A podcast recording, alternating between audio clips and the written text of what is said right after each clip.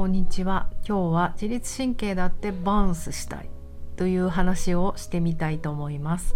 南青山で、えーと、自律神経をチューニングしたり体をチューニングしたりするボディチューニングやってます。パーソナルトレーナーの内田彩です。こんにちは。えっ、ー、とですねそう。ボンス。あえてバウンスじゃなくてボンス。って発音したのは今日はジャマイカのレゲエの話をしたいからです。えっと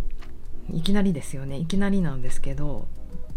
バウンス BOUNCE のバウンスね要は通常ではバウンスっていうと跳ねるとかなんかボヨヨーンってイメージ あるじゃないですか。ジャマイカはパトワっていうジャマイカの人たち特有の限りなく英語に似てるんですけれども発音がいろいろ違うよくこうレゲエの若者たちが「ヤーマン」って言ってるじゃないですか。あれもパトワの一個だね。今それしか思い浮かばないですけど。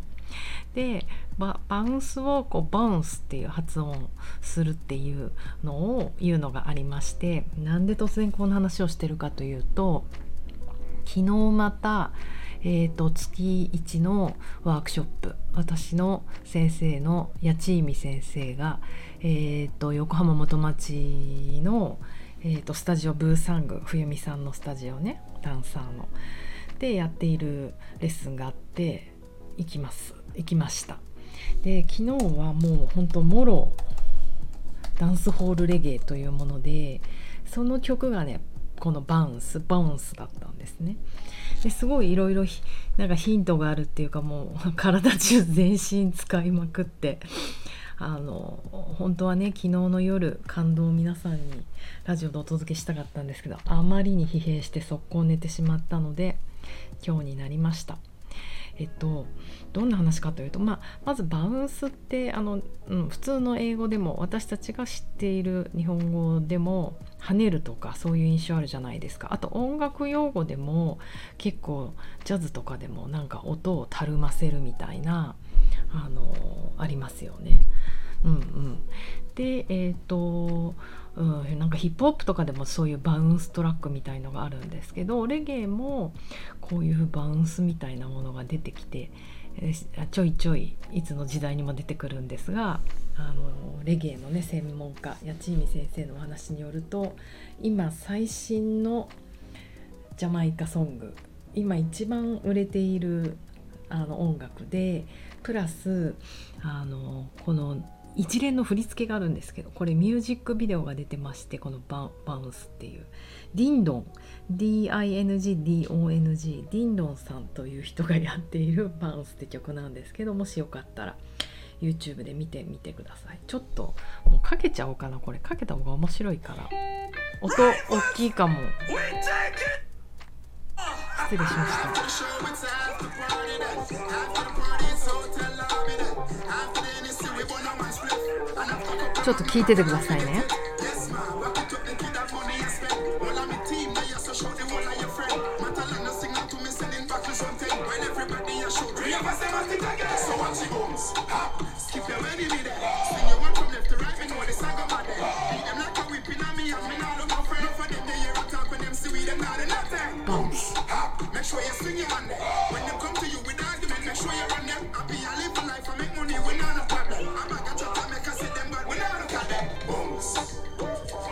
bounce って言ってますよね。はい bounce。bounce。っていうこの bounce っていうところでもちろん飛び跳ねたりなんかこうグッドサインを押し続けたりタオルをね振り回したりするっていう一連の振り付けでまあこれが今のジャマイカの最新チューン。本当に今私ビデオを見て思ったけど今この瞬間にジャマイカに行ったら私もこのビデオに出れる と思うほど昨晩は頑張って仕込まれました。うん、であのー、本当今のがこうレゲエのダンスホールレゲエっていうレゲエなんですね。であのーレゲエっていうと本当あのうちのお母さんの時代の人たちとかボブ・マーリーでしょとかすぐそういうふうに言うんですけれどもいろいろこうジャンルがありましてボブ・マーリーみたいのはきっとルーツレゲエっていうんですよね。ああいうゆっくりこうちんたら なんかした感じの。うん、でもえっ、ー、とこのウェブによるとそうそう。ダンスホールレゲエっていうのは80年代の半ばから台頭してきた早めの BPM 打ち込みやシンセを多用したトラック即興で語るような言葉をね繰り出す。トースティング。あそうなんだ。トーストってそういう意味なんだ。トースティングと言われる歌などよりダンサブルで刺激的な音楽へと変化していくと。ほんとその通りで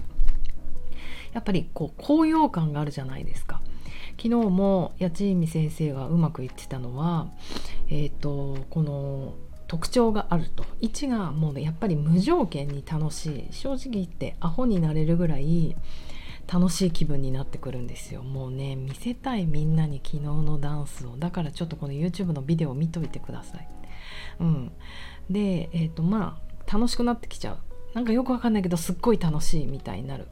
で2はやっぱりこの高揚感もまさにユーフォリアですよね。繰り返すことあとこのやっぱりバウンスこう跳ね、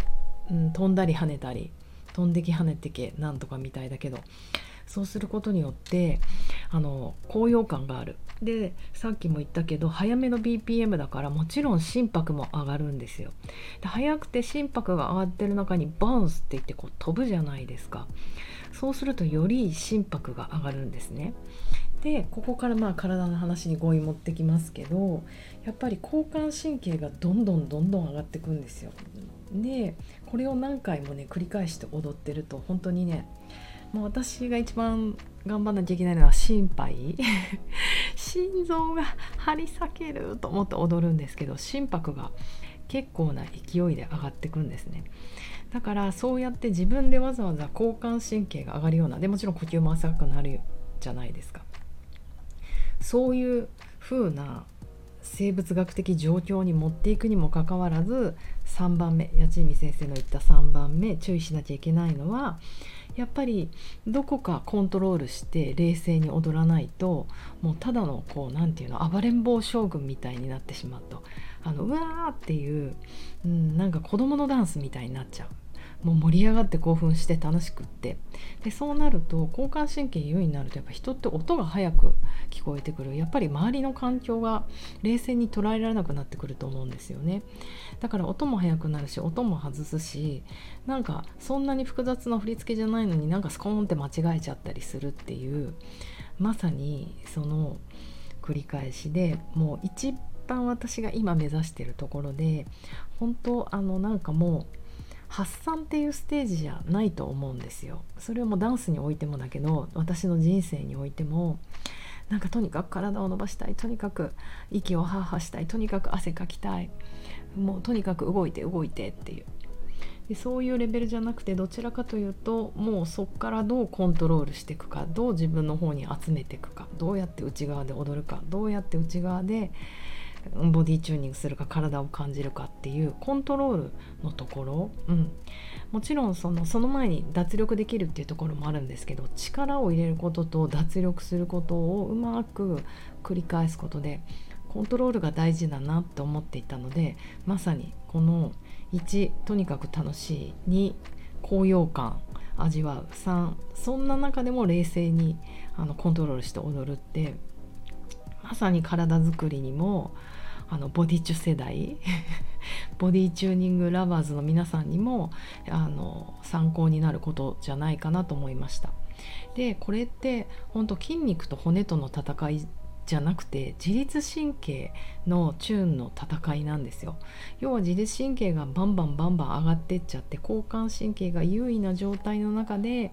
でもリラックス生物学的にはリラックスっていうところを演じていくやっていく。